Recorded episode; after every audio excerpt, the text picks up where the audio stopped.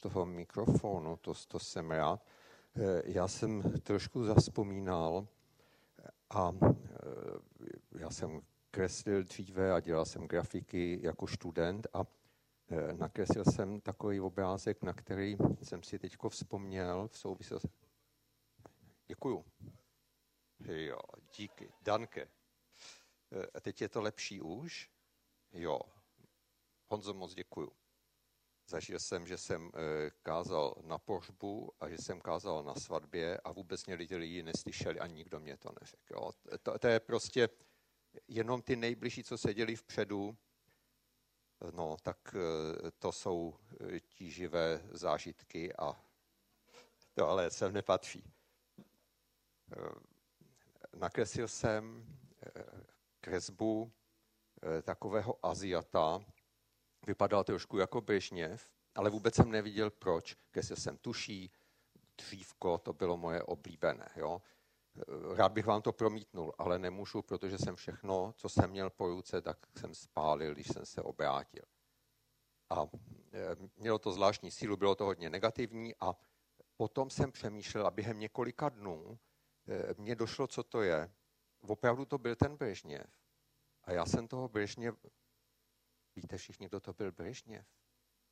Petr kývá, tak aspoň někdo. A Brežněv byl, Brežněv byl eh, zločinec na tom eh, carském prestolu eh, zodpovědný za smrt dvoustovek lidí, co tady Rusové postříleli během srpna 68, ale taky za smrt tisíců lidí v Afganistánu. Říkal se o něm takový vtip, Víte, proč má Brežněv tak husté obočí? To je Stalinův knír na vyšší úrovni. A proč jsem, eh, proč jsem takhle intuitivně, aniž bych o tom přemýšlel, eh, nakreslil Brežněva? Eh, nakreslil jsem ho proto, že jsem chodil s nějakou dívkou a v podstatě ve mně bylo, že ten Brežněv má eh, ve své ruce můj život, že může udělat válku a já přijdu o ten vztah, který byl pro mě tak cený. Jo, takže takhle to bylo hluboko ve mně. Prostě jsem to hodil na ten papír během půl hodinky, nebo jak dlouho jsem to kreslil, ale bylo to ve mně, ani jsem tomu nerozuměl, ale bylo to tak hluboko ve mně, že jsem toho hnusného člověka vlastně takhle nějak nakreslil. A dneska je taková e, specifická doba, vlastně poprvně, počítal jsem si to 77 let, e, nebyla válka a najednou je v Evropě a najednou je za rohem, i když v Jugoslávii to taky byla válka, jo, ale e, tohle to je taková hrozná válka, umírají desítky tisíc eh, mladých mužů úplně zbytečně. Nemůžeme s tím nic udělat. Ani po té stránce té mezinárodní politiky, ani my, co se týče modlitby, i když je naším úkolem se modlit, tak prostě zatím válka furt probíhá a ty lidi dál umírají. Je to něco úplně šíleného. To eh, se promítá samozřejmě do cen těch energií, do ekonomiky. Eh, vím, že Marta má, u nás v rodině Marta má jako víc starostí s tím, platíme dvojnásobek eh, toho, eh, těch záloh na ty energie a Marta je pro šetření, ale já vždycky jsem pro šetření. Jo? Takže v tom vůbec je jednota, akorát um, jsem neměl tolik strachu, ale dozvěděl jsem se o jedné příbuzný naší, která platí víc než třikrát tolik. Jo, platila pět, a teď platí najednou 17 a to už je pro důchodce dost asi drsná věc, takže to, to na mě eh, tak jako dýchlo.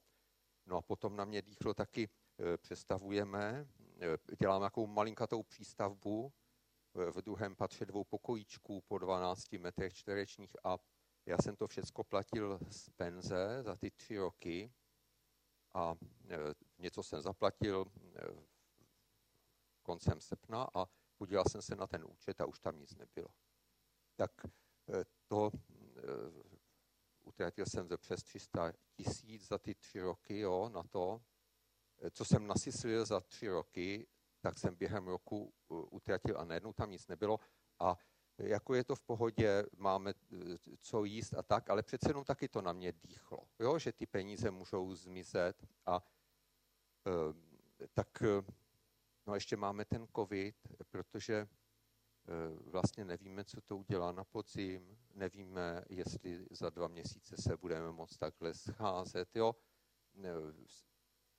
Taky se možná ještě na to pamatujem, že ještě nedávno umírali lidi na covid a jich umřeli miliony na světě. Jo, to jsou všechno um, dost drsné věci.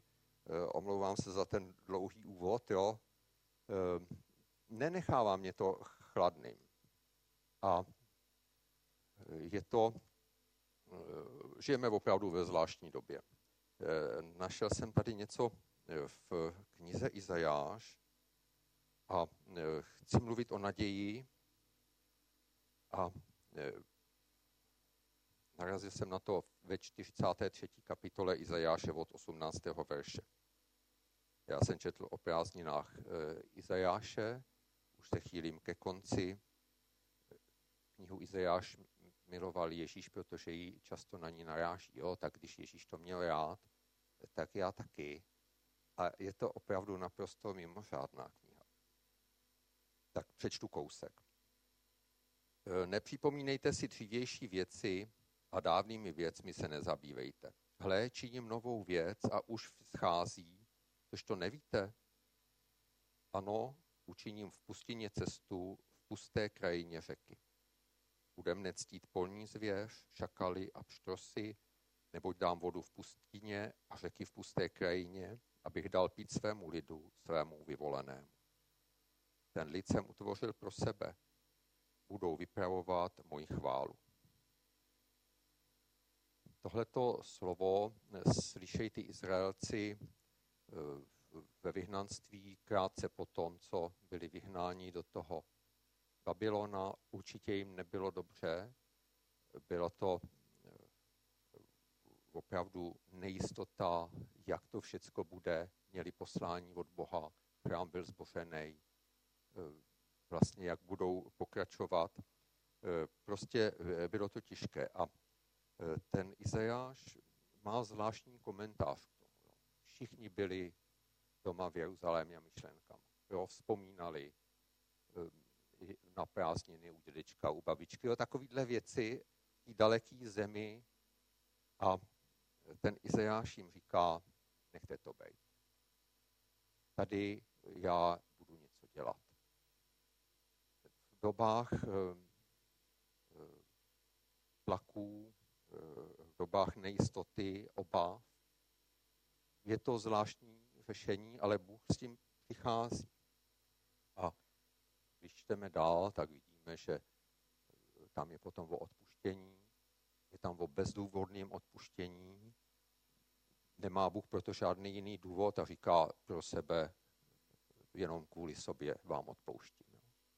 To strašně potřebujeme, protože kdyby to mělo být kvůli našim skutkům, dokonce i kvůli našemu pokání. Jo, to všechno by nestačilo, ale ten Bůh přináší to odpuštění a je to vlastně mesiářská pasáž. A všechno to, co říká um, o tom um, tomu lidu, který je na tom bítně, um, že bude os, osvěžen, že bude z Boha natřený, tak to všechno souvisí s tím mesiášem. Ale teďko pozor, ty Izraelci by si toho ani nevšimli. Jo, oni byli tak zaujati tou svou situací, že vlastně Bůh si něco dělá a oni by si toho ani nevšimli, proto poslal toho proroka, aby jim to vysvětlil. Jak je to dneska? E, třeba Bůh zrovna nic nedělá. Jo, že e, prostě máme třeba smůlu a musíme to tady nějak doklepat. Jo, myslím si, že to je taková přirozená reakce nevidět to boží jednání.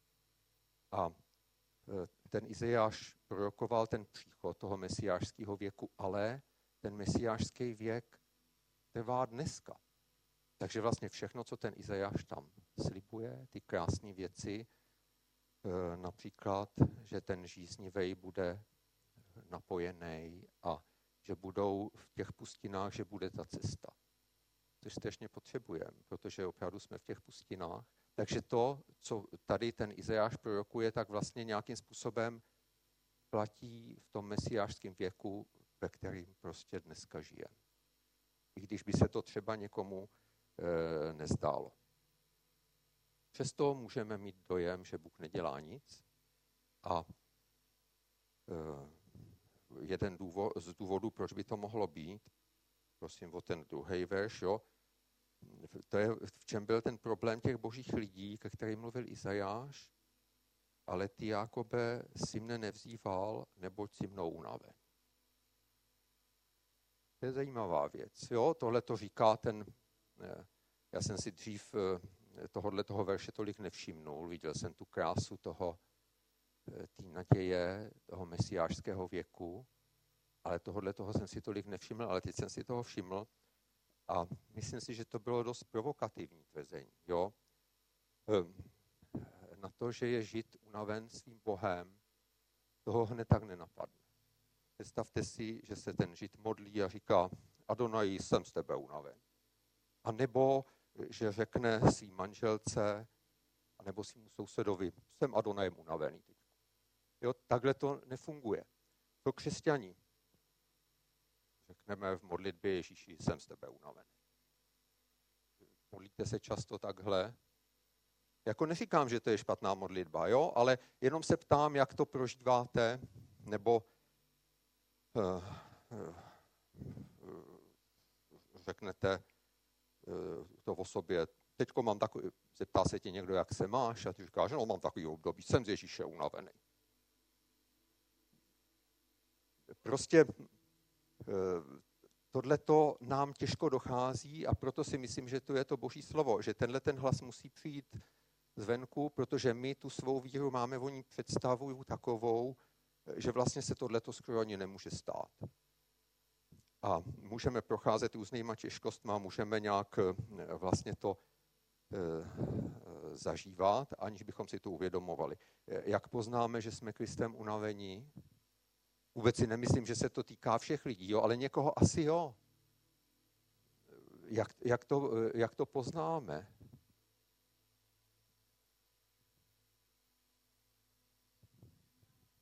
že ho nevzýváme, skvělý. Ty jsi vyšla z toho Izajáše, ne? Přesně, ta, přesně tak to tam je, no. Tak to je opravdu nejlepší odpověď. Ještě něco?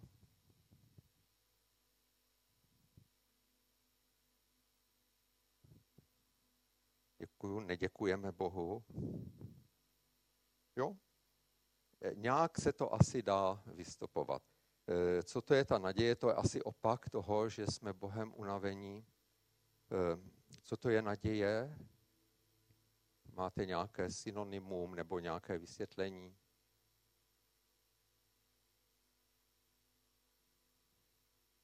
Očekávání dobrých věcí. Přesně takhle to tady mám. To je dobrý.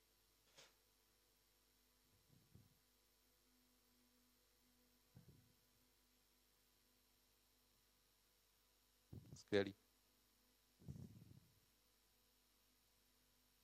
Je to škoda, že to, eh, asi to ty lidi neslyšejí, co se to nahrává. Jo? Eh, Rachel říkala, že eh, znamená to důvěřovat Bohu, že je se mnou, ať se, děje, ať se dějou dobrý nebo špatné věci. Co ještě?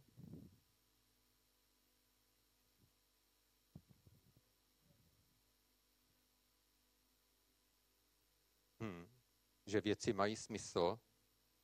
Ještě tady mám e, optimismus, to je e, definice naděje Dereka Prince, jo, mimochodem. Zapamatoval jsem si to, protože mě to vůbec nenapadlo, ale viděl jsem, že to tak nějak je. E, kdo má naději, tak se nechá natchnout. Kdežto kdo nemá naději, tak se těžko nechá natchnout. Jo? Jak poznáme, že jsme Kristem unavení, pár nápadů k tomu. Jo? Eh, nevzali jsme si někdy dovolenou od modlitby. To je to, co říkala Katka, ty by si mě nevzýval. Eh, proč na Palmovkovou modlitební za Ukrajinu před prázdninami přišlo jen 8 lidí? proč z 600 dospělých členů sboru na celozborovou modlitební přijde tak 3%, 18-20 lidí. Eh, proč někdo nechodil na prázdninová schromáždění ve Stromovce. Ehm, důvody, důvody můžou být různé. Já od nikoho, na nikoho nemám nárok, aby chodil na zborovou modlitební nebo do Stromovky. Kdo mě znáte, eh, tak to víte, jo? A kdo mě neznáte, tak vám to musím takhle říkat, můžete mě to věřit nebo ne, ale opravdu, eh, jenom někdy to může být tím eh, důvodem. Prostě lidi nejdou na modlitební, protože měli něco jiného, nebo že Bůh je proto nevedl. A to jsou dobrý důvody pro to. Jo? Je to tak správně. A taky někteří se mě omlouvali, že nepřijdou na modlitební, ale modlitební je nepovinná. Jo, takže se ani nemusíte omlouvat. A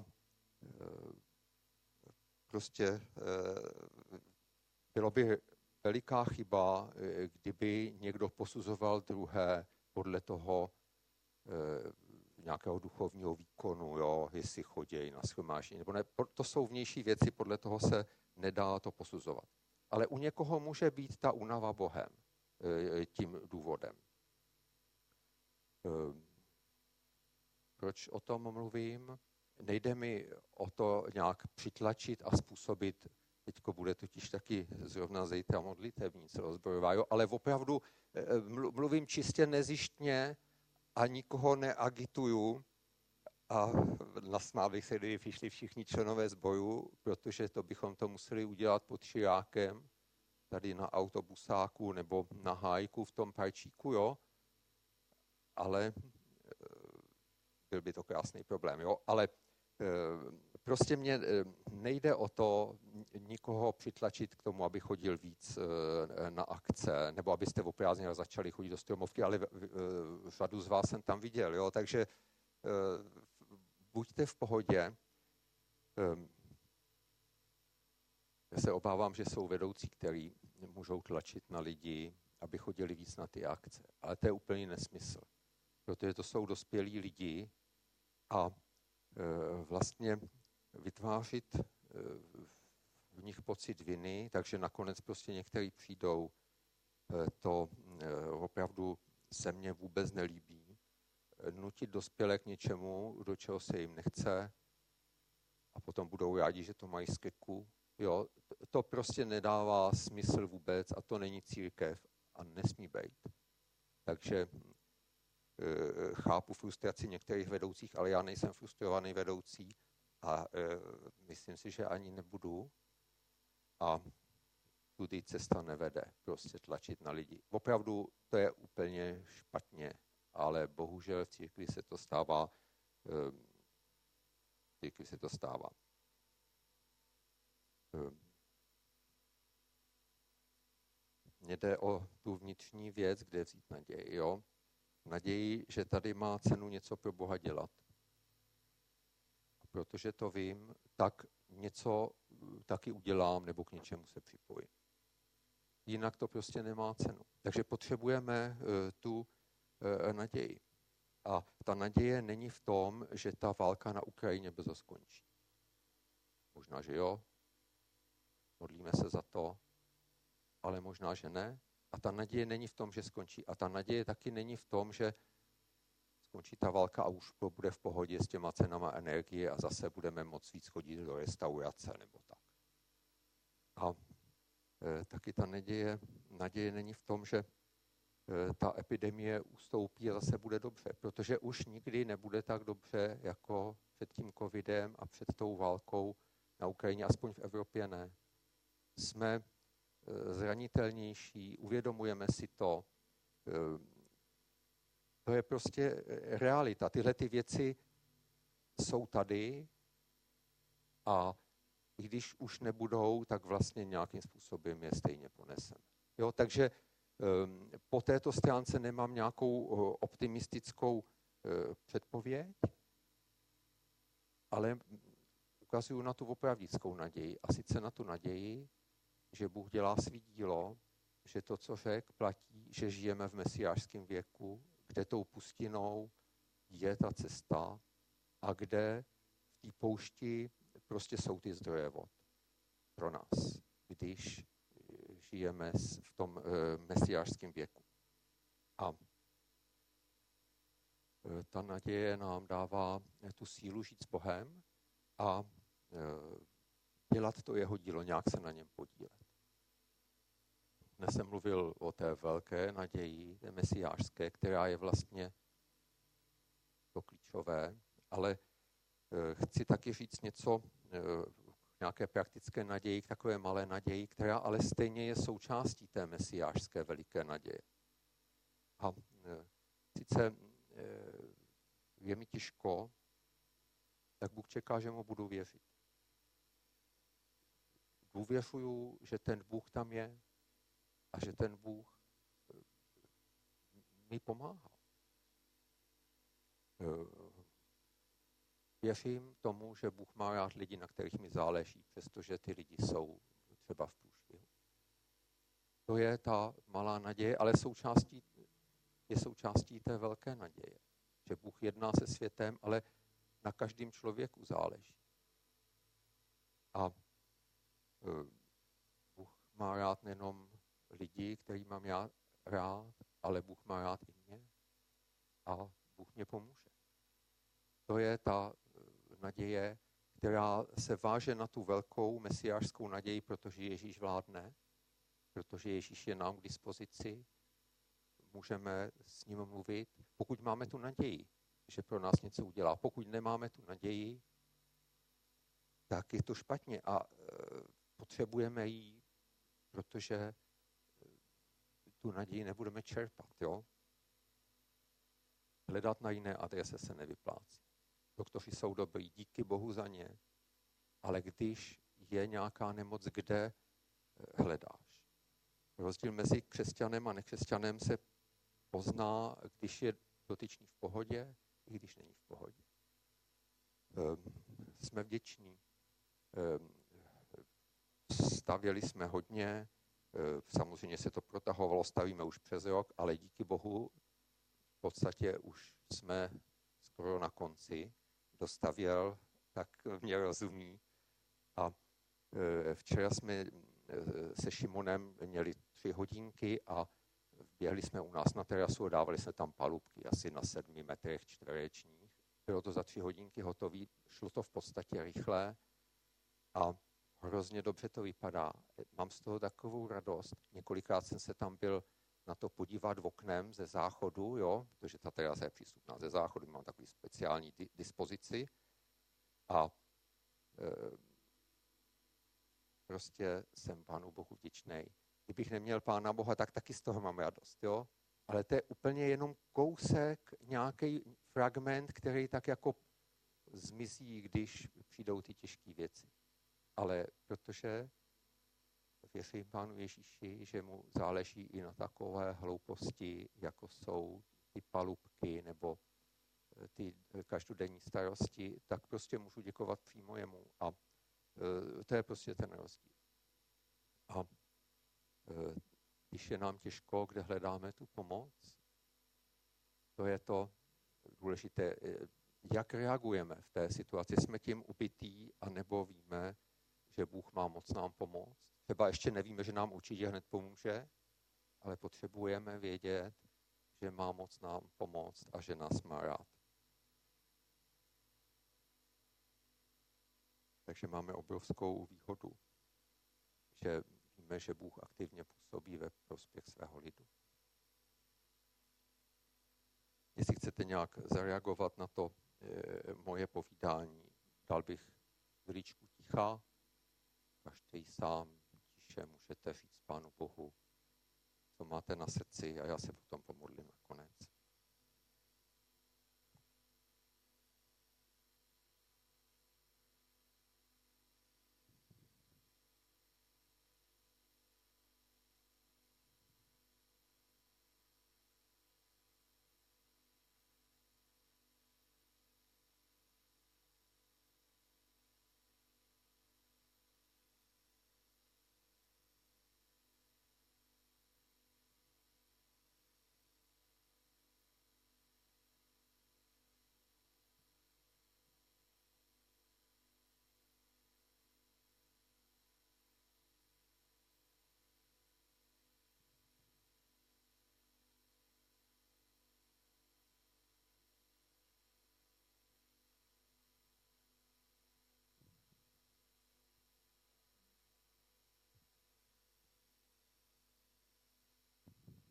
Děkuji ti, pane Bože, za to, že tě máme.